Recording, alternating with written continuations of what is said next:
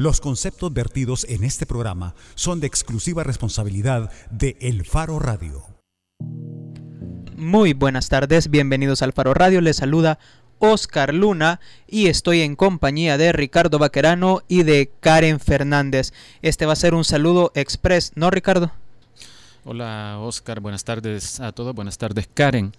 Eh, la Procuraduría para la Defensa de los Derechos Humanos resolvió ayer que tanto la policía como la Fuerza Armada cometieron ejecuciones extralegales en dos operativos que en su momento, eh, el año pasado, eh, dijeron que habían sido enfrentamientos con pandilleros. Eh, la conclusión de, la Procuraduría, retratada en un, informe que hizo público ayer el procurador David Morales, se basa en una serie de exámenes periciales, en testimonios de gente de medicina legal también en el examen de los documentos que se pudo elaborar a partir de, de fotografías en la escena del crimen. Si y querés escuchamos, Ricardo, más o menos lo que dijo el procurador en la conferencia de ayer. Pongamos, por favor, el audio. Eh, encontramos una grave y deliberada alteración de la escena del crimen. La escena fue contaminada es eh, preocupante que las autoridades forenses y el laboratorio de la policía se presentaran más de 12 horas después de ocurrido el hecho.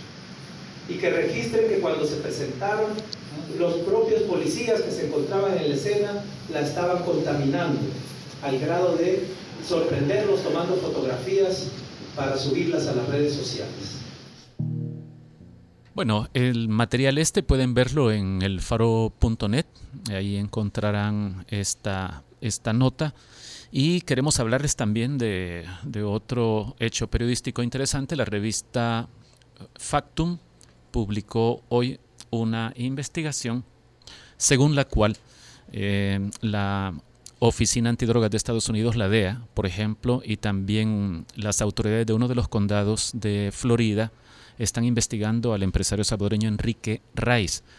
Ustedes recordarán que Enrique Raiz eh, tiene vínculos con la propiedad de algunos de los aviones en los que hacía viajes al exterior el exfiscal Luis Martínez. Y sucede que las autoridades hicieron una revisión de, de algunos de estos aviones, de tres aviones creo, y un helicóptero, y al menos en dos de ellos se encontraron rastros de drogas ilegales. Eh, la investigación tiene que ver con los presuntos vínculos de Enrique Rice, dice la publicación de Factum, con grupos de crimen organizado, con narcotraficantes y con políticos corruptos.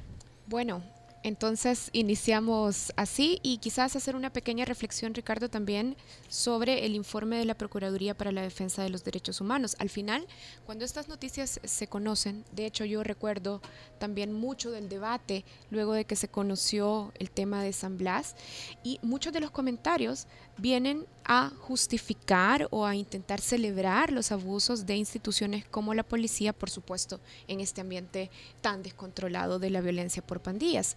Pero es que de verdad deberíamos estar preocupados por justificar los abusos de las instituciones del Estado y deberíamos, creo, por lo menos cuestionar los riesgos de que nuestra sociedad vaya en ese camino, abusos de las instituciones, abusos de poder, abusos de fuerza, poca investigación, silencio. Hay mucha tentación a validar las actuaciones de la policía en esta coyuntura en que las pandillas parece que cada vez tienen o, mejoran su capacidad de ser crueles con la gente, pero recordemos que por lo menos uno de estos casos retrata con mucha claridad el asesinato de dos personas que no tenían nada que ver con pandillas, es decir, que no eran pandilleras, y a, como nos ocurrió en los años 70 y 80, a cualquiera de nosotros le podría ocurrir algo así, es decir, que nos pasen llevando de encuentro o alguno de nuestros parientes, alguno de nuestros amigos que no tenga nada que ver y que se esté justificando en los medios de comunicación que está bueno que la policía actúe como le dé la gana fuera de la ley Así es que definitivamente es un reto al pensamiento crítico repensar estas situaciones y exigir transparencia y condenar el abuso y el uso de la fuerza de las instituciones. Karen, ¿con qué, regresamos después? Eso, Karen. Exactamente, ¿de qué vamos a hablar hoy? Hoy vamos a hablar del el caso de los jesuitas al interior de la Corte Suprema de Justicia. Y también más adelante en el programa vamos a hablar sobre las pandillas en Milán. Si ustedes quieren participar en el Faro Radio 2209-2887 o a través de redes sociales, las redes sociales del Faro o en la cuenta de Twitter del Faro Radio, también nos pueden escribir a través de WhatsApp al 72766942. Hacemos una pausa, ya regresamos en el Faro Radio.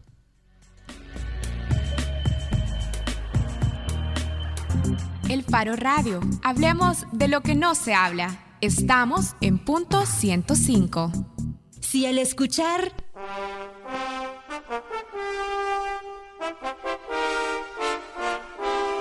¿Recuerdas la Liga del Dragón? Tu ADN es joven adulto. ¡Disparo de Tokio! Punto 105. Solo éxitos. ¿Cómo mejorarán las pensiones con la reforma que propone el gobierno? Cecilia es maestra del sector público. Ella gana 595 dólares. Con el actual sistema de AFP, al jubilarse ella tendría una pensión de 220 dólares con 10 centavos. Con la reforma que propone el gobierno, su pensión mejorará a 244 dólares con 5 centavos. La reforma sí beneficia a las y los salvadoreños. Gobierno de El Salvador, unámonos para crecer. Inicia tus mañanas con la mezcla perfecta entre información y diversión. De lunes a viernes, de 6 a 8.30 de la mañana, La Puntada con Eduardo Arevalo y Ana Aguilar. Solo aquí, en punto 105, la radio del joven adulto. Es mejor que disfrutes, mejor que te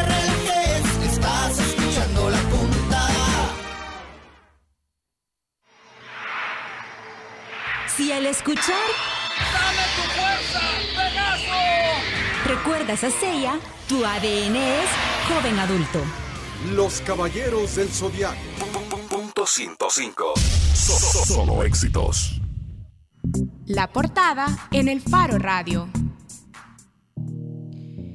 Estamos de regreso en el Faro Radio. Antes de irnos a la pausa, ya decíamos el tema de la portada es el caso Jesuitas y la discusión que sobre el caso sostiene la Corte Suprema de Justicia. Para hablar sobre este tema, antes quiero presentar a Gabriel Labrador, periodista del Faro, que está ahora en el set. Hola, Gabriel. Hola, ¿qué tal? Buenas tardes. Bueno, y también voy a presentar a nuestros invitados. Hoy está con nosotros Carlos Mauricio Guzmán Segovia. Él es abogado defensor en el caso y además también es hijo del coronel Carlos Mauricio Guzmán Aguilar. Y también está con nosotros Juan eh, Rafael Bustillo, hijo también del general Juan Bustillo. Gracias a ambos por acompañarnos. Hola, buenas tardes, gracias. Buenas tardes, muchísimas gracias por la invitación. Chévere. Bueno, eh, yo quisiera comentar nada más, eh, bueno, aprovechando que en la portada del Faro hay un material que publicamos ayer, tiene que ver sobre la discusión, las primeras discusiones que está teniendo la Corte Plena del órgano judicial sobre el caso de Suita, sobre las solicitudes de extradición que ha hecho a la Audiencia Nacional. En el material que hemos publicado se evidencia un poco, es una mirada un poco íntima la discusión que han tenido hasta ahora los magistrados en el que no completamente lo que se escucha son argumentos técnicos jurídicos, llegan al punto de enfrentarse magistrados ya de manera muy personal, con descalificaciones eh, de unos magistrados hacia otros sobre alrededor de este caso. El primer round, así me gusta decirlo a mí, en, en este caso de Suitas, dentro de la Corte Suprema de Justicia, tuvo como centro eh, ver quién de los magistrados tiene derecho de conocer a fondo los expedientes sobre el caso jesuitas. Em, y esa es una pregunta que yo les quiero hacer. ¿Ustedes eh, consideran o advierten, porque entiendo que han presentado algunas peticiones eh, en todo este proceso, que si ustedes advierten que el órgano judicial, los magistrados de la Corte Suprema de Justicia, están dilatando o se están retrasando de alguna manera eh, en la discusión, análisis de este caso, eh, por motivos que no sean eh, completamente jurídicos. Eh, hay sospechas, ustedes tienen alguna sospecha de que hay, digamos, una contaminación política en esta discusión. Bueno, eh, muchas gracias por la pregunta. Yo creo que en primer lugar quisiera felicitar, digamos, al Faro por esta investigación que, periodística que ha hecho muy bien llevada. Eh, esto es producto prácticamente de lo que la ciudadanía ha venido pidiendo al órgano judicial, la apertura en conocer, ¿verdad?, cómo es que se resuelve al interior de la Corte Suprema de Justicia, cómo se toman esas decisiones. Y recuerdo, traigo aquí a colación esa decisión del Instituto de Acceso a la Información que permitió precisamente que los ciudadanos pudiéramos tener al menos las, los audios, las grabaciones de, de, estos casos. Y eso es de felicitar precisamente a ustedes como periodistas de que están utilizando esas herramientas que, que, la ley ahora pues nos permite. Eso eh, nos lleva precisamente a descubrir pues cuál es, qué es lo que está al interior del órgano judicial en este caso, qué es lo que se está discutiendo. Y precisamente lo primero que debía de discutirse era la integración de la Corte Suprema de Justicia, cómo debía quedar eh, integrada para que los 15 magistrados que debían de conocer la solicitud de extradición, quienes iban a ser. Y eso es lo que ocurrió precisamente allá en el mes de marzo. Eh, debemos de recordar pues que hay dos magistrados, el magistrado Florentín Meléndez, el magistrado Sidney Blanco, que tienen pues eh, serias, eh, digamos, cuestiones de imparcialidad o no parcialidad en este caso. Por lo tanto, ellos mismos han decidido separarse del conocimiento del caso, de la extradición estoy hablando. Eh, el primero, pues porque pues, eh, fue fiscal del caso, eh, fue además acusador particular en su momento y, e incluso pues, ha sido testigo ya pues, en Audiencia Nacional sobre este caso. Y el magistrado Florentín Meléndez, pues él, él, ha dado pues, ya un voto razonado en el año 2010 cuando se conoció de una solicitud de colaboración judicial del Reino de España a, a El Salvador. Luego, eh, en esta reunión o esta sesión de marzo, ya fuera del conocimiento de, del caso, el magistrado Sidney Blanco estaba solicitándole también que se separaran del caso a dos colegas eh, de él dentro de la corte en pleno. Eso realmente jurídicamente hablando, les digo, es algo nunca visto. Es decir, para que un juez se separe del conocimiento de un caso, es porque la parte lo está solicitando, en este caso la defensa, o porque el mismo juez considera de que eh, no va a ser imparcial en el caso, porque un juez debe de fallar bajo los principios de imparcialidad e independencia. Y eso precisamente es lo que hace a un juez separarse. Entonces, precisamente se fue, como, como Gabriel menciona, el primer round, ¿verdad? Conociendo eh, quién iba a integrar la corte los magistrados decidieron, miren, no, yo no me voy a separar del caso porque no estoy comprometiendo mi imparcialidad ni tampoco la independencia para conocer de este caso. Yo no he dictado ninguna resolución que comprometa esa imparcialidad y por lo tanto, dicen los magistrados, Florenti, digo, Belarmino Jaime y Rodolfo González, eh, que se mantienen en el caso. Eso fue sometido a consideración del resto de magistrados y los 11 magistrados restantes votaron a que se debían de continuar conociendo del caso.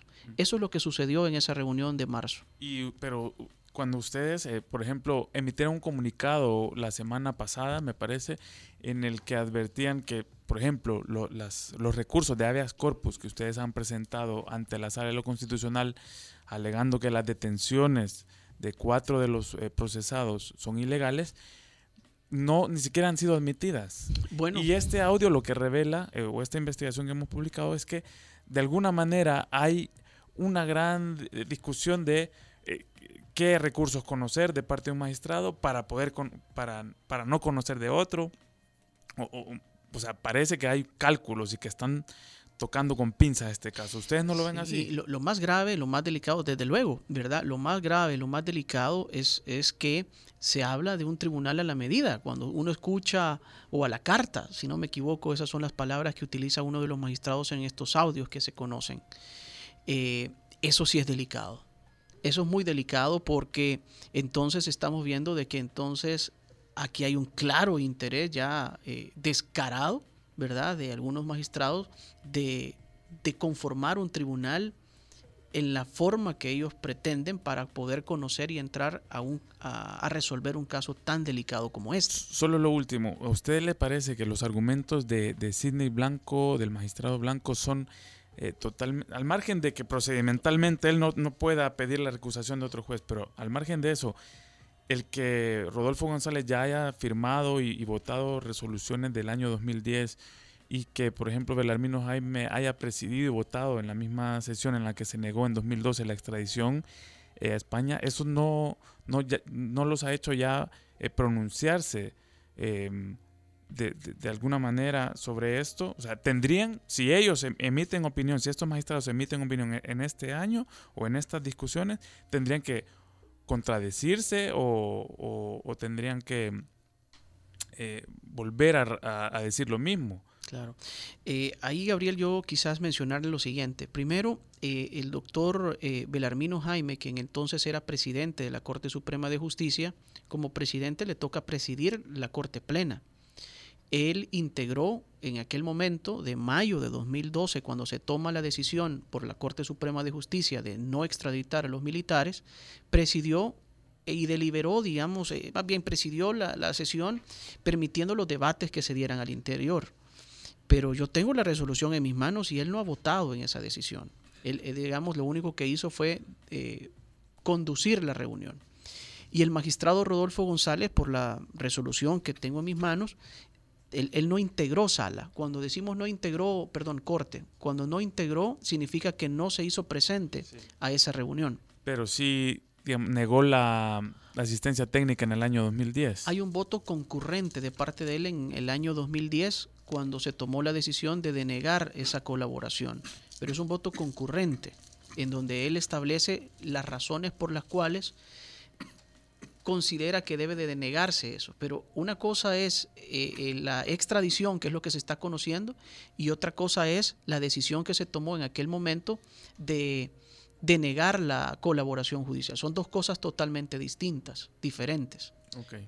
Bien, también sabemos que ustedes han presentado, ya Gabriel lo mencionaba, un eh, proceso de habeas corpus a la sala de lo constitucional, que también decíamos es otro de los elementos y que no ha sido admitido todavía. Quizás para estar en contexto también, quisiera que nos expliquen eh, cuál es el argumento principal sobre el cual se fundamenta la presentación de este proceso de habeas corpus.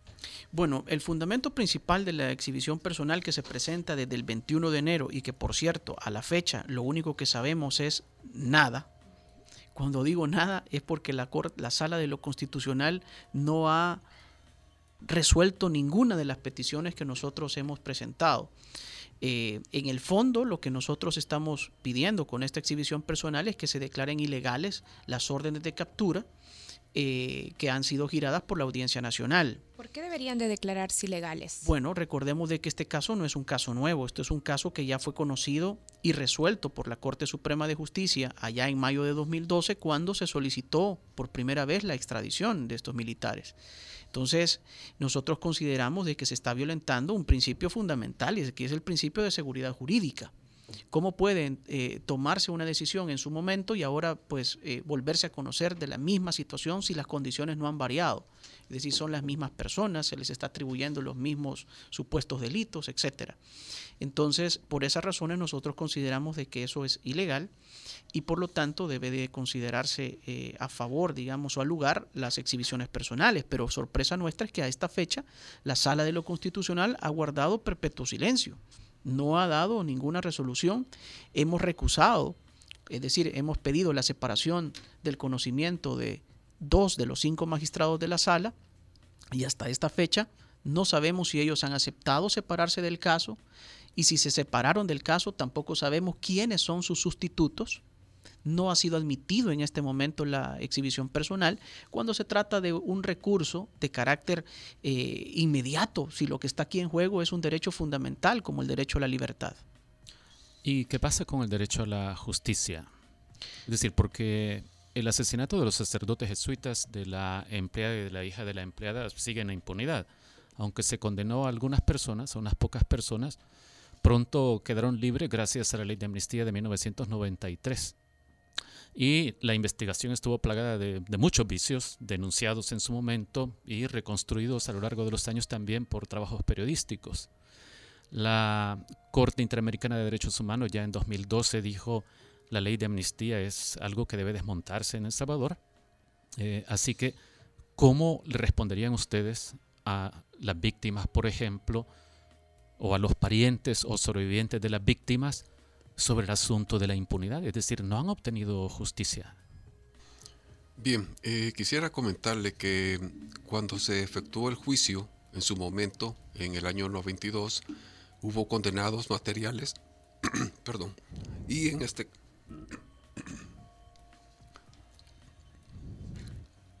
y resulta que eh, estas personas comenzaron a pagar su condena. Gracias a la ley de amnistía, ellos pudieron gozar de una libertad. Perdone. Y resulta que eh, la ley no podemos llegar a considerar perfecta. Ha sido, tal vez, ha tenido algunos sus vacíos, algunos defectos, digámoslo, sus pros y sus contras, pero si lo vemos en el largo plazo, esta ley de amnistía ha favorecido para que el otro grupo armado que en ese entonces era beligerante eh, pudiera hoy formar parte de, lo que es eh, el poder político. Eh, ha participado. Pero, la ley de amnistía del 93 no tiene nada que ver con la formación del FMLN como partido político. por lo menos le dejó la apertura, el espacio en la sociedad civil para que ellos pudieran participar de la parte política. Lo contrario, no lo podían haber logrado. Con esto lo que le quiero decir es que la ley, aún con algunos, digamos, los defectos, en este caso, que las personas que se sienten ofendidas o en su momento, como usted ha mencionado, eh, la señora que asistía a los padres jesuitas y a su hija, al igual que ella, también de parte de las otras ciudad, de la ciudadanía hubo pérdidas de vida que el conflicto, como se sabe, afecta a ambas partes. Con esto le quiero decir de que el beneficio en general de la ley de amnistía es va por encima tal vez de estos casos que usted puede considerar en su momento injustos o que no se le ha aplicado justicia, pero eh, son, le podría decir, tal vez daños colaterales que tiene que la población sufre, pero que hoy en día nos benefician a todos. Juan Rafael, pero cuando se emitió la ley de amnistía en 1993, que fue una vez se supo lo que traía el informe de la Comisión de la Verdad, publicado en marzo de ese año también, El Salvador tenía ya 15 meses de estar en perfecta paz. Había algunos incidentes, pero de, de hecho lo contó también eh, Mark Golding, que fue el procurador de la separación de fuerzas militares, y dijo que nunca había visto él y que no le había previsto que ocurriera un cese del enfrentamiento armado tan impecable como el que ocurrió en El Salvador. Es decir, El Salvador entró a, un, a, algo muy parecido a la paz. Entonces me sorprende que usted diga hoy que la ley de amnistía sirvió para que este país pudiera entrar a, a conocer otro, otro tipo de vida. Es decir, la violencia cesó radicalmente. Sí. cesó desde el 91, cuando el acuerdo de, de Nueva York. Sí, solo es comentarle de que este es un proceso de forma gradual que se dio para ese entonces en el que se comenzaron las pláticas. ¿Sí? las conversaciones en las que se recurrió a las visitas en México para comenzar estos acuerdos, al igual que si usted observa hoy en día, eh, en Colombia se están efectuando ese tipo de conversaciones y lo están haciendo en La Habana, en Cuba. Y de igual forma, El Salvador en su momento lo hizo en México y este, se dieron momentos en que hubo que dar la ley de reconciliación para que el FMLN pudiera comenzar a confiar en el proceso y ellos pudieran integrarse y no se les acusara eh, de homicidios, de secuestros y cuestiones por el, Justo ese es mi punto, Juan Rafael, porque cuando se habla de que hubo beneficiados con la ley de amnistía, yo creo que se limita, dígame usted si no, a aquellos que potencialmente podrían llegar a ser procesados por violaciones a derechos humanos durante la guerra. Es decir, estos son los únicos beneficiados. Sí. El Salvador había entrado a una etapa totalmente distinta. Bien. Es decir, ¿qué beneficio obtuvieron los salvadoreños? Y ya no se diga los parientes de las víctimas de graves violaciones a derechos humanos, como sucedió con, con los jesuitas. Quizás si me, si me permites agregar ahí eh, lo siguiente. Primero, nosotros mismos como familiares eh, de estos militares que hoy están siendo injustamente requeridos, creemos nosotros así, hemos salido públicamente a decir que estos hechos son realmente no solo lamentables, sino reprochables. El asesinato de, los padres jesuitas, sus colaboradoras, nosotros mismos lo hemos dicho públicamente, eh, es algo que nunca debió haber sucedido, así como también las 75 mil vidas que se perdieron durante el conflicto armado. Eh, que si hubo justicia o no hubo justicia en este caso, pues realmente eh, lo que sí hubo no, te lo, no, no, lo, no lo sabría contestar con plenitud, pero lo que sí hubo fue un proceso judicial en donde ahí hubo, digamos, unas personas que fueron condenadas primero procesadas, condenadas y luego pues amnistiadas, otras personas que salieron absueltas de ese proceso y luego más adelante hubo un proceso en el año 2000 en donde eh, se les pretendía acusar a otro grupo de militares donde se les estaba atribuyendo el cometimiento de el asesinato de forma intelectual, de haber ordenado estas estas víctimas. Ahí tuvo en conocimiento otra juez en donde declaró pues que no iba a aplicar la ley de amnistía, sino que más bien aplicó un sobreseguimiento para ellos. Si hay un caso en El Salvador en donde en el tiempo ha sido conocido por distintas instancias del órgano judicial es este caso jesuitas. Desde cuando se conoció por el juzgado tercero de paz las primeras diligencias luego del asesinato justamente de los padres jesuitas hasta ahora ¿verdad? Que todavía continuamos conociendo en esta solicitud de extradición.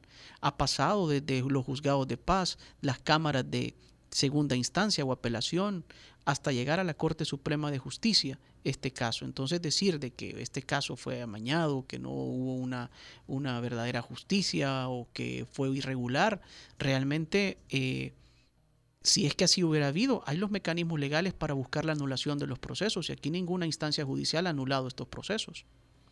Entonces realmente es un, un comentario, una apreciación muy particular de, del procurador o de quienes pretenden esa situación. Eh, y en el caso de, por ejemplo, en el, argumento que se dio en mayo de 2012 para no extraditar a, los que estaban siendo procesados, eh, uno de ellos, el argumento principal era que la constitución digamos, en el año en que ocurrieron los crímenes no, permitían la extradición de ningún, de ningún connacional, de ningún salvadoreño. Eso trae como consecuencia que la constitución, eh, porque hubo una reforma en el año 2000, en el que se cambió eso y ya se permite la extradición. Pero al que cuando la Corte en 2012 negó la extradición argumentando eso, eso trae como consecuencia que eh, para algunos se aplica es ahí retroactividad y para otros no. Cuando la constitución, por ser la, máxima ley en este país, pues incluso tiene efectos sobre eh, retroactivo, es decir, para todos igual, o se extraditan a todos o no se extradita a nadie. Y el argumento de la Corte fue precisamente que no se puede extraditar a nadie, cuando eso, digamos, es cuestionable. De hecho, lo hacía ver el magistrado Ramón Iván García en aquella resolución del año 2012.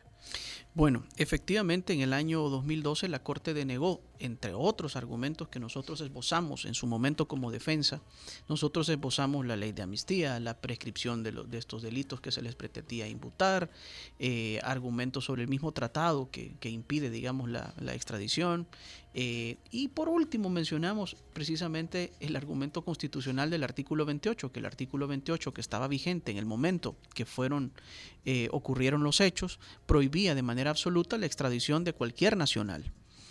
Hay otro artículo en la Constitución, que es el artículo 15, precisamente, que es el que te establece eh, sobre la aplicación en el tiempo de la ley, ¿verdad? En donde dice que nadie puede ser juzgado si no es conforme a las leyes promulgadas con anterioridad al hecho de que se trate y por los tribunales que previamente haya establecido la ley.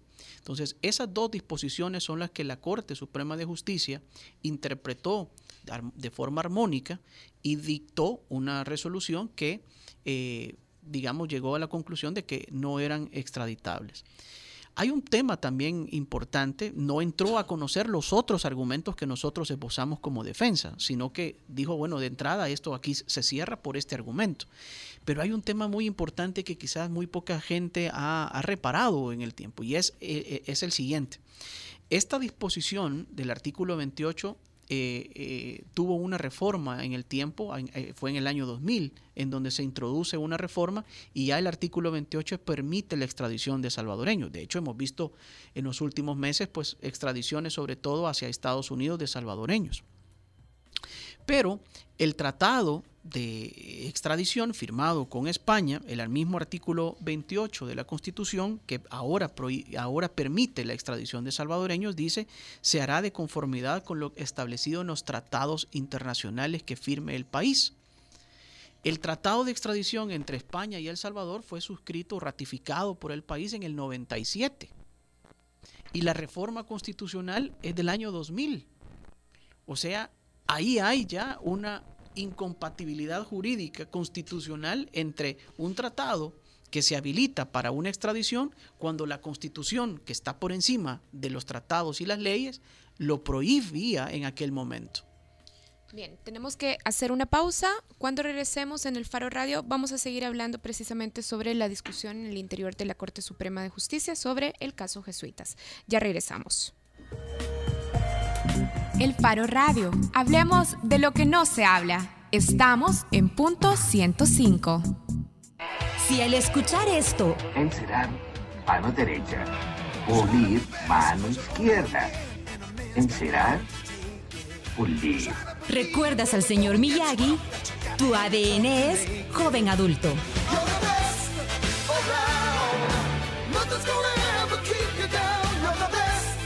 Punto 105. Solo éxitos.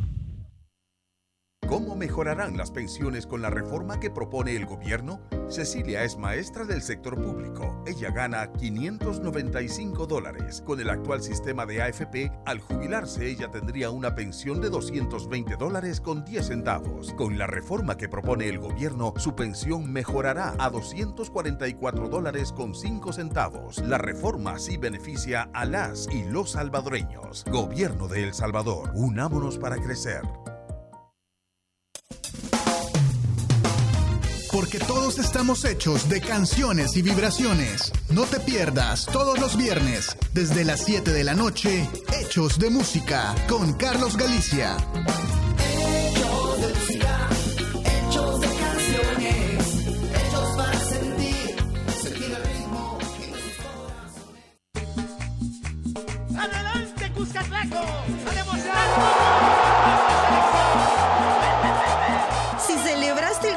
Salvador contra México en el Cusca, tu ADN es joven adulto. ¡Del Salvador! El la selecta 2 a 1 a 5 del final. Punto 105. Solo éxitos. Estamos de regreso en el Faro Radio. Hoy estamos conversando con Carlos Mauricio Guzmán Segovia, abogado, defensor de los involucrados en el caso Jesuitas y también está con nosotros Juan Rafael Bustillo, y en el caso de ambos hijos de los militares involucrados en el caso, reclamados en este caso por la Audiencia Nacional de España. Tenemos participación en redes sociales, voy a aprovechar para eh, tomarlas en cuenta. A ver, Nelson Guzmán pregunta, ¿saben los familiares quién o quiénes entonces sí dieron la orden de realizar el asesinato de los jesuitas y sus colaboradoras.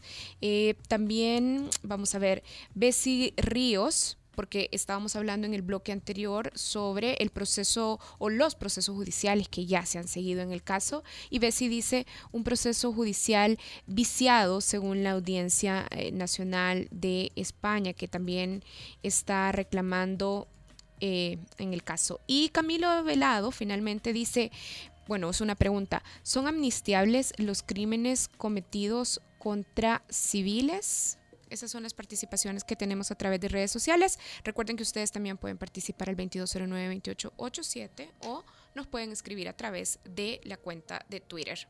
Bueno, aprovechemos entonces para preguntarles o para retomar la primera pregunta que hacía eh, una de las personas en, Twitter. Si los familiares que están en cabina saben, tienen idea de quién ordenó el asesinato de los jesuitas.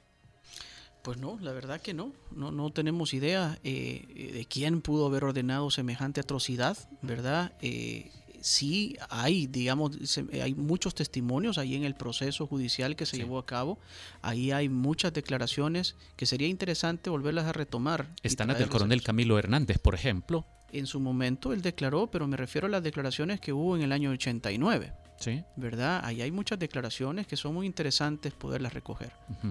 ¿Ustedes creen que, tomando en cuenta que ustedes son, eh, han crecido en familias de militares, y entonces que tienen una idea de cómo los militares se comportan. ¿Ustedes creen que los militares pudieron haber tomado por su propia cuenta la decisión, con todo y el operativo que, que, necesitó, la decisión de matar a los sacerdotes jesuitas sin el visto bueno del presidente Cristiani? que era el comandante general de la Fuerza Armada. Bueno, eh, yo creo que eso es un, es un tema muy, pro, muy particular de la, de la, Fuerza Armada, de cómo se maneja. Lo que sí puedo decir es que estábamos en un momento muy difícil, un momento de, de guerra, un momento en donde el país estaba comprometido y probablemente pues por ahí pudo haber salido alguna mente enferma, una mente eh, que tomó pues una decisión que no, de, no debió haber tomado jamás, ¿verdad? Eh, o sea, usted se inclina a pensar que pudo ocurrir que sin el visto bueno del presidente Cristiani se tomara esta decisión en la Fuerza Armada. Pudo haber ocurrido, pudo haber ocurrido. ¿Y usted, Juan Rafael? Sí, igualmente opino como Carlos. El tema es que aun cuando la Fuerza Armada es una institución de jerarquía, donde los subalternos siguen las órdenes de sus superiores, eso no significa que en determinado momento, al calor del combate, o de la presión en la que se puedan ver envueltos los oficiales eh, y los soldados de tropa, puedan llegar a tomar una decisión muy de manera individual sin depender de su jefe. Por lo tanto, sí existe la posibilidad de que eso se haya dado y considero que en este caso el juicio del 91-92 en el cual se encontraron los culpables materiales es una posibilidad, diría yo, casi muy certera que así haya sido. Bueno, Camilo Velado, retomamos también su pregunta y, a ver, está orientada a por qué son amnistiables o por qué deberían de ser amnistiables los crímenes cometidos contra civiles, pregunta Camilo Velado. Bueno, sobre esto, de hecho, si no me equivoco, la Sala de lo Constitucional ya hace 15, 16 años resolvió que un caso como el de los jesuitas no puede aplicar para amnistía. Porque un gobierno no puede, una administración no puede autoamnistiarse, ¿verdad? De hecho, hay una resolución del 2000, si no me equivoco, en donde la juez que conoció de una de un proceso que se inició contra los supuestos autores intelectuales de, estos hechos, eh, se declinó no aplicando la ley de amnistía, sino que dijo, bueno, aquí no aplica la ley de amnistía, sino más bien la prescripción. Sobre el proceso judicial viciado eh, que mencionaba Bessie Ríos también en redes sociales, eh, nosotros publicamos una entrevista con el ex fiscal Mauricio Eduardo Colorado, quien eh, decía con bastante claridad que él actuó de la forma en que actuó porque consideraba que él era parte de un Estado del que también formaba parte la Fuerza Armada y por lo tanto había que hacer equipo. Cuando le preguntábamos, pero ¿por qué usted actuó de esa forma? ¿Por qué no actuó más agresiva tratando de investigar bien cuál había sido la participación de los militares en el asesinato? Pues bueno, yo creo que aquí... Todo esto no cree que en realidad termina invalidando ese proceso, Carlos Mauricio. Sí, eh, para poder invalidar un proceso judicial hay los mecanismos legales para hacerlo. Lo de la búsqueda de la, nulidad que usted mencionaba. Una nulidad, ¿verdad? Entonces debió haberse eh, promovido, digamos, en su momento, si consideraban que así era eh, que esto, estos procesos eran irregulares, pues debió haberse promovido, pero hasta este momento no lo hay. Que, me ven, que nos venga a decir la Audiencia Nacional, miren, estos procesos son irregulares, este proceso eh, es un, está mañado.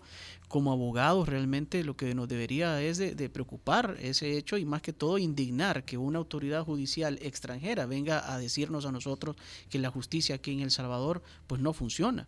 ¿verdad? ¿Quién es la Audiencia Nacional para venirnos a decir así? Eh, repito, en todo caso existen los mecanismos legales para hacerlo. Y hasta este momento no hay ninguna autoridad judicial local que haya anulado esos juicios. Bajo esa lógica, ¿tampoco validaría usted el rol de, de la corte en Estados Unidos que terminó condenando a, al capitán Sarabia por el asesinato de Monseñor Romero. Es decir, porque es como decir, ¿y, ¿y quién es esa corte de Estados Unidos?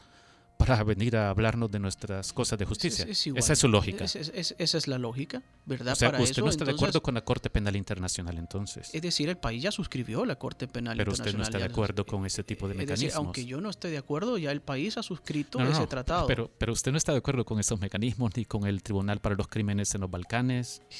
¿Por qué no? Claro que sí, por supuesto, pero tienen una aplicación en el tiempo. Es decir, hasta el momento que el país ha ratificado ya ese tratado, ahora ya de la Corte Internacional de Justicia, el Tratado de Roma, eh, es que el país se suscribe y se adhiere, digamos, a, ese mecanismo legal y es a partir de ahí, de ese momento, en donde nosotros como salvadoreños aplicaremos esa justicia, pero no antes. Si no antes no existía ese tratado, ¿por qué debemos aplicar? Entonces, eh, esa es la lógica jurídica que aplicamos en este, en este y otros los casos. Sí, magnífico. se nos acabó el tiempo. Queremos agradecerle por habernos acompañado a Juan Rafael Bustillo, también ha estado con nosotros Carlos Mauricio Guzmán Segovia y Gabriel Labrador, periodista del Faro. Gracias a los tres. Muchas gracias. Muchas gracias. Hacemos una pausa, ya regresamos en el Faro Radio. El Faro Radio. Hablemos de lo que no se habla. Estamos en punto 105. Si sabes que las ketchup son más que una salsa, tu ADN es joven adulto.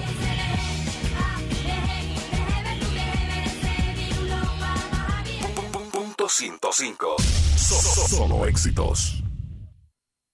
¿Cómo mejorarán las pensiones con la reforma que propone el gobierno? Cecilia es maestra del sector público. Ella gana 595 dólares. Con el actual sistema de AFP, al jubilarse ella tendría una pensión de 220 dólares con 10 centavos. Con la reforma que propone el gobierno, su pensión mejorará a 244 dólares con 5 centavos. La reforma sí beneficia a las y los salvadoreños. Gobierno de El Salvador, unámonos para crecer.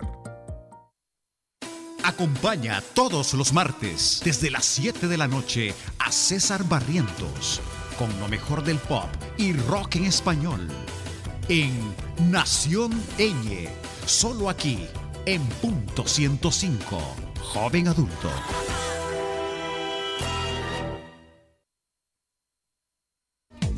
Si bailaste la Macarena, tu ADN es joven adulto. Punto 105. Solo éxitos. Bajo la lupa en el Faro Radio.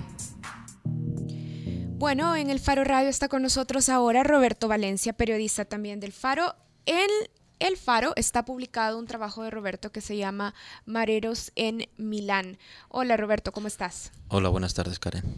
Bueno, Roberto, es para nosotros muy interesante y también para quienes todavía no han ingresado al faro.net a leer tu trabajo, que nos contes un poco qué descubriste sobre el desarrollo y el fortalecimiento de las pandillas en esta ciudad italiana, en Milán. Entiendo que también pudiste hablar con eh, diferentes representantes de comunidades, bueno, de la comunidad salvadoreña en Milán que te permitieron observar el fenómeno.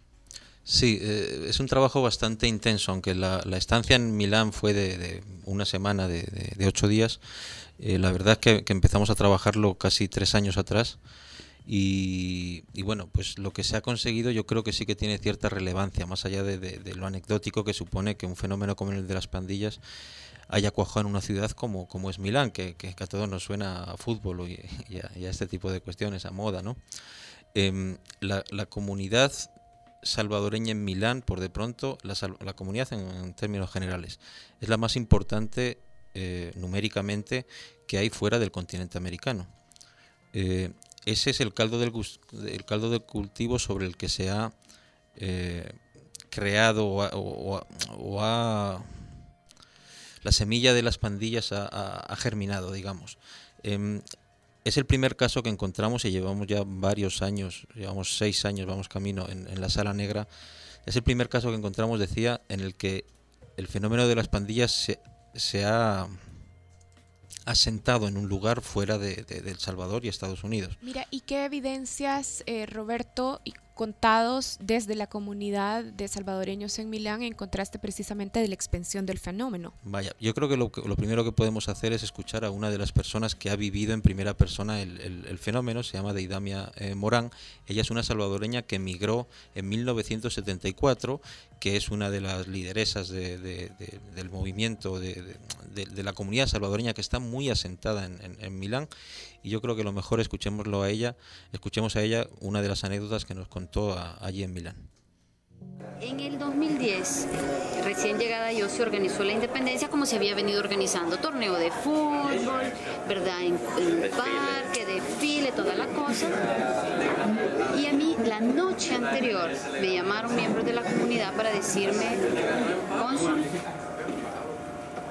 ya se están organizando pandilleros, van a llegar unos de Varese y los de aquí de Milán quieren matar a este muchacho.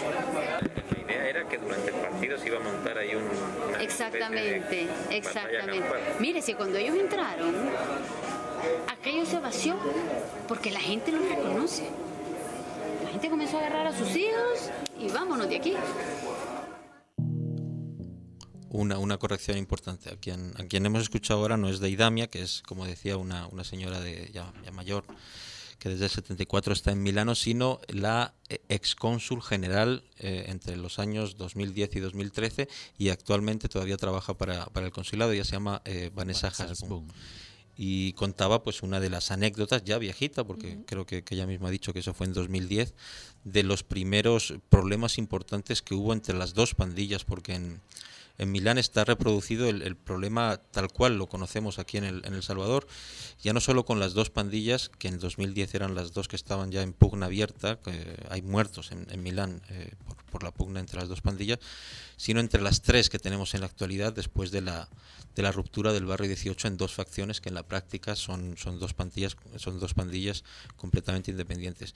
Eh, aterriza un poquito la idea que quise expresar antes. Yo creo que este trabajo lo que permite eh, dimensionar yo sé que hay gente que no le gusta que, publiquemos tanto sobre las pandillas, que intentemos comprender ese fenómeno, pero a nosotros nos parece importante. Y este trabajo lo que dimensiona es eh, el primer caso de, un, de una implantación del fenómeno de las pandillas salvadoreño, eh, que tiene unas peculiaridades. las maras en El Salvador no son iguales a, las maras en, Estados Unidos, eh, tampoco en, Guatemala, Honduras este es un fenómeno eh, exportado desde, desde El Salvador, el que, el que ha cuajado en, Milán. Y es un sistema que digo ya, digamos, está empezando, pero está ya establecido porque llegamos a conocer varios casos ya de jóvenes, no solo que, llegaron aquí y, allí llegaron, salieron de El Salvador siendo pandilleros, sino jóvenes que llegaron y que no tienen nada que ver con, las pandillas eh, cuando salieron de El Salvador con 6, 8, 10 años allí en Milán se han, se han brincado y, tienen una participación muy, muy activa. De hecho, el número de, de pandilleros presos en cárteles italianas eh, ronda ahora los 40-50 según las cifras que me comentó la, la excónsul general. Roberto, ¿y qué condiciones o qué características de vida o incluso de herencia comparten las comunidades salvadoreñas en las que las pandillas han logrado crecer y por supuesto volverse muy poderosas con estas comunidades de migrantes salvadoreños en Milán? ¿Qué características en común hay? que como vos lo decías, ofrecen el caldo de cultivo perfecto para que aquí o allá el fenómeno crezca y se fortalezca. Sí, yo, creo, y yo sé que no hago muchos amigos cuando hago este tipo de, afirmaciones, la sociedad salvadoreña como tal tiene una serie de, de, condicionantes que hacen que un fenómeno de pandillerismo que existe en, los cinco continentes, pandillas no, es algo del Salvador, ni de Centroamérica, ni, ni, ni de Latinoamérica, hay pandillas, hay, el pandillerismo juvenil es un fenómeno relativamente habitual en todo el mundo, pero en, solo en sociedades como la salvadoreña ese, ese fenómeno se ha desarrollado con tal virulencia que nos, que nos hacen ver noticias, eh, imágenes como las que hemos visto hoy que filtraba con orgullo el gobierno desde varias cuentas de una colonia como la Campanera tomada por eh, carros, por helicópteros, por carros de, de combate, por helicópteros, por, por un ejército eh, para neutralizar precisamente el desarrollo que han tenido ese tipo de pandilla. Em, eso, eso yo creo que está muy relacionado con cómo somos eh, como sociedad. Y eso eh, entran mil variables. Una de ellas, pues es de la que ustedes hablaban hace, hace un rato en el corte anterior con los invitados, pues el tema de impunidad. Eh, tradicional que hay en esta sociedad es uno de los, de los ingredientes que abonan a crear ese caldo de cultivo que hace que, la expresión, que las expresiones violentas en una sociedad tan violenta adquieran ese dramatismo. ¿Y la exclusión social, Roberto, crees que es un germen que también está aquí y allá ofreciendo ese espacio para el desarrollo? Sí, de hecho, una, una, lectora. A ver, hay problemas de exclusión social eh, que son los que encontramos de todas las comunidades migrantes que llegan a una sociedad de, como es la italiana. Eh, hay racismo, hay, hay, componentes de ese tipo, de, exclusión, de desigualdad, de ver de menos al, migrante. Pero esa es la lectura que bajo mi, punto de vista es la más cómoda que podríamos hacer nosotros como salvadoreños. Yo entiendo que los italianos deberían investigar ese punto y, y estudiarse ellos como sociedad que acoge eh, migrantes. Yo creo que a nosotros nos convendría más ver qué tenemos nosotros como sociedad para que dentro de todos los eh, eh, grupos poblacionales que han llegado a Italia, no solo latinoamericanos, hay, de hecho las comunidades más numerosas son de, egipcios, de rumanos, de albaneses, de marroquíes, chinos, esas son las comunidades más, más numerosas, pero esas comunidades con las mismas condiciones que ofrece la, la sociedad italiana no, eh, no devienen en, este problema de pandillerismo tan brutal. Y dentro de las sociedades latinoamericanas, Latinoamérica es la región más violenta del mundo, con los matices que hay dentro de, de, América Latina, pero como región es la más violenta del mundo, lo dice Naciones Unidas. Em, también los, los, los, las pandillas de, que tienen una mayor presencia, porque no son pandillas puras, que todos los de la Mara Salvatrucha ya son salvadoreños, todos los de los nietas son de tal nacionalidad, pero hay varias pandillas latinas funcionando, los Laringkins, los Nietas, eh, los Trinitarios, etcétera, etcétera, y, pandillas creadas que se crearon antes y sobre eh, núcleos poblacionales más fuertes, pero esas, digamos, la, mayor preocupación que tiene la policía eh, italiana son las salvadoreñas, es decir, por su brutalidad. O sea, algo tenemos como sociedad para que no solo aquí en El Salvador, cuando se junta una un número suficiente de salvadoreños fuera, concentrados en un mismo lugar, como es el caso de Milán, que hay alrededor de 50.000 personas en, lo que es una ciudad y su área metropolitana, una, una comunidad muy unida, con unos núcleos de, de, reunión muy, muy delimitados, las iglesias evangélicas de aquí han creado sucursales allá, etcétera, etcétera, eh, se ha reproducido el fenómeno que, que, tenemos aquí, un fenómeno en el que, que, que, es, que es dañino, evidentemente dañino, pero pese a ello, tenemos la está ocurriendo que, cuando se juntan salvadoreños en otro lugar, en otras condiciones, el fenómeno se reproduce. Dicho esto, quiero matizar, se dice muy claro en la crónica, pero como entiendo que no todos los que nos estarán escuchando hacen el esfuerzo de leer 6.000 palabras, lo que hay en Milán no tiene todavía, afortunadamente, eh, o sea, no, se puede equiparar a lo que tenemos aquí en El Salvador. ¿eh? O sea, ya es un fenómeno incipiente, clara, abiertamente incipiente, eh, que ya es preocupante, que ha dejado muertos, que en una sociedad como italiana, como la italiana, que tiene un homicidio por cada 100.000 habitantes, cuando en El Salvador tuvimos el año pasado 103 homicidios por cada 100.000 habitantes, pues asusta y preocupa pero el fenómeno que se tiene en Italia no, no, no se puede equiparar eh, y yo creo que nunca se va a poder equiparar porque es una sociedad mejor armada, con mayores defensas contra este tipo de, de, fenómenos.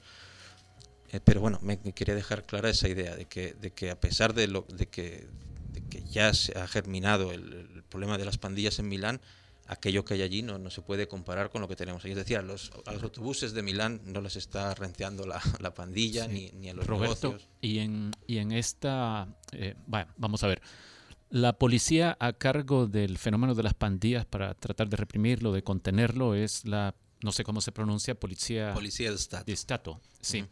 ¿Cuán bien, prepar, cuán bien eh, cuán empapada está sobre cómo funcionan las pandillas, eh, sobre las actuaciones a qué se dedican los integrantes de las pandillas de origen salvadoreño en Milán, como para que nos haga creer que allá es una institución suficientemente fuerte como para ayudar a contener el fenómeno Mira, la policía, no ahora, en 2005, es decir, hace 11 años, ya creó una sección de criminalidad extranjera, que entonces todavía las pandillas, no eh, las salvadoreñas, eh, no, no, no, pintaban absolutamente nada. Ya había allí algunos pandilleros, pero, pero no, no estaban organizadas como pandillas. Eh, esa es la importancia que dio esa policía y ese Estado al fenómeno. Creó una sección eh, que se llama así, sección de criminalidad, criminalidad extranjera, que podría eh, cambiarse por sección de criminalidad latinoamericana porque no hay fenómenos de pandillas, como decía antes. Supongo que hay mucha inteligencia detrás. Sí, de hecho los operativos, que ya ha habido fuertes operativos en, Italia contra el barrio 18 y la Mara Salvatrucha, son operativos que la policía, y eso es lo que nos dan a nosotros, digamos a los medios. Sí los acompaña el día que hacen el operativo con grabaciones, con drones, eh, con, con, audios de, de, las, de, las, de las conversaciones de los pandilleros. Yo he visto imágenes de brincos que tienen los policías, es decir, hacen un seguimiento exhaustivo durante meses, los filman, los, los hacen un, un trabajo de inteligencia eh, que obviamente por esas latitudes no conocemos. Eh, y que, y que tiene sus, sus, sus, sus réditos. Em, la efectividad policial, mm, o sea, yo, yo, que ese Estado es más eficiente, eso, eso no, no, hay duda, pero la efectividad policial no está sirviendo, al menos a, día de hoy, para frenar por completo el fenómeno. Y lo que se está logrando es tener dentro de las cárceles italianas comunidades crecientes de salvadoreños eh, activos en las pandillas. O sea, yo ya digo, no creo que, Italia vaya hacia... me parece imposible que, Italia vaya a convertirse en El Salvador o en, algo parecido, pero eh, eso ya se vivió aquí en El Salvador. Es decir, eh, tener pandilleros encarcelados no es garantía de, que se esté frenando el, el, fenómeno. Y allá ya, ya se ha alimentado el ciclo de tener entre la migración que sigue llegando y entre los niños que siguen creciendo ya de generaciones de salvadoreños, tengamos en cuenta que la cifra estimada son de en torno a 50.000 personas en el área metropolitana de Milán, eh, ya hay savia suficiente como para seguir alimentando el fenómeno ya desde hace algunos años. Y también tengamos en cuenta que no es, aunque es mayoritariamente salvadoreños las detenciones, casi todos las detenciones en los operativos han sido salvadoreños, pero hay el... Eh, hay ya de otras nacionalidades. Por ejemplo, un caso muy curioso que, montó mucho revuelo en Milán, en junio del año pasado hubo una pelea entre pandilleros de la MS y los empleados del, tren. Esa pelea terminó con un machetazo en el brazo del, conductor del tren, que casi lo pierde. Vaya, ese, esa persona que dio el machetazo ya han sido detenidos y condenados a 14 y 16 años, eh, tres pandilleros, pero la persona que dio el machetazo es ecuatoriano militante de, activo de la, de la Mara Salvatrucha. Entonces ya, ya, se han dado las condiciones para que el fenómeno tenga cierta autonomía. Bien, Roberto dice algo en su crónica voy a citarlo porque creo que también es algo que ponía sobre la mesa. Dice, para que las maras devengan en problema de seguridad nacional se necesita una sociedad como la salvadoreña, que también, por supuesto, nos invita a poner una mirada un poco más profunda y reflexiva sobre qué somos como sociedad, que ha permitido también que crezca y se fortalezca tanto el fenómeno de las pandillas. Gracias, Roberto. Si quieren leer el trabajo completo, está publicado en el faro.net, por supuesto, y se llama Mareros en Milán de Roberto Valencia. Gracias Roberto por venir. Gracias. Pausa, ya regresamos en el Faro Radio. El Faro Radio. Hablemos de lo que no se habla. Estamos en punto 105. Si al escuchar...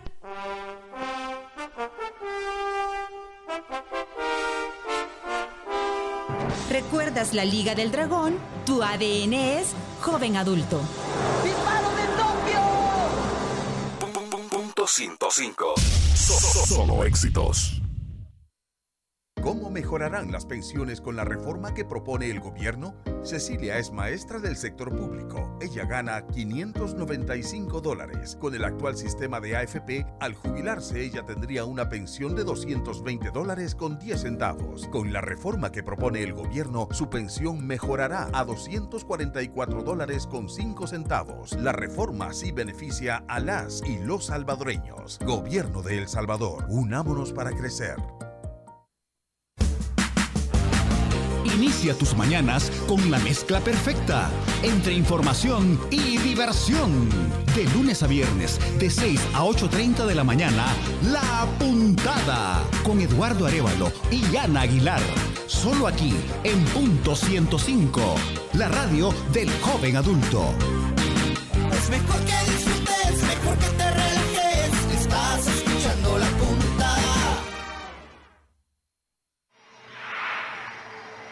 Si al escuchar ¡Dame tu fuerza, Pegaso! recuerdas a Seiya, tu ADN es joven adulto. Los caballeros del zodiaco. Punto 105. So- so- Solo éxitos. Estamos de regreso en el Faro Radio. Karen, ¿qué vas a hacer del 9 al 14 de mayo? Voy a ir a los foros públicos de El Faro. Qué mal lo dijiste. ¿Vos qué, vas- vos qué vas a hacer, Ricardo? Eh, Del yo, Foro yo estaré editando, pero ojalá pueda escaparme a la inauguración del Foro Centroamericano de Periodismo. ¿Qué hay en la El inauguración? 9 estarán, estará Iván Velázquez, por ejemplo, que es un super personaje. Es el comisionado de la CICIG, la Comisión Internacional contra la Impunidad en Guatemala, que ya sabemos lo que ha hecho, ¿verdad? El desorden que ha hecho en Guatemala. Eh, a mí me llama mucho la atención ir a escuchar a Iván Velázquez en la inauguración. Eh, ¿Quién más tendremos viene? también a Claudia Paz y Paz. Yo sé que de nuevo vamos a Guatemala. Claudia Paz y Paz, ex fiscal guatemalteca, la mujer responsable de que el dictador Efraín Ríos Montt fuera condenado, fuera llevado a juicio primero y condenado por genocidio. Después eh, hubo algunos recursos que permitieron que terminara libre, pero personas de este calibre y en el área periodística también tendremos a Martín Caparrós en el cierre del foro. Martín Caparrós acaba de ser galardonado por un libro sobre el hambre que yo no lo he leído, pero todo el mundo dice que está, que está muy bueno. Él dará un, un taller y, y cerrará la, el, el foro también. Pero el foro en realidad comienza este sábado. La autopublicidad, apúrate, dale, apúrate. Publicidad, sí, con mi taller de periodismo para no periodistas, cuyo cupo está lleno desde hace tiempo, pero creo que la vamos a pasar, la vamos a pasar bien. Ok, No, y eh, también va a estar Marcela Turati, eso periodista. sí, ajá. Y además autora, creo, de un libro que es importante que leamos y nos vemos también en el espejo de México. Fuego Cruzado, las víctimas atrapadas en la guerra del narco. Y Marcela también va a estar dando un taller de cómo cubrir el dolor desde la perspectiva de las víctimas. Bueno, eh, nosotros en redes soltamos que Marcela iba a estar eh, con, nos iba a acompañar, pero eh, cambió su número telefónico y eh, hasta ahorita nos avisó hace dos minutos porque se le había olvidado. Sí, así que Entonces, pedimos disculpas, no pudimos hacer sí, contacto con pero ella. el jueves estará con nosotros acá, ya que tenemos el número bueno. Y Camilo Velado dice que los pases VIP que, que se prometieron para el Foro Cap, eh, Cristina Algarra no me los ha entregado, pero te voy a regalar uno cuando los tenga, Camilo. Así que eh, manda un inbox y ya tenés tu pase VIP por estar pendiente. Oscar, y ya nos vamos las canciones, me ya imagino. porque está jugando el Manchester City contra Real Madrid y esto es de una banda de Manchester Joy Division, esto es Disorder. Nos escuchamos jueves. Adiós.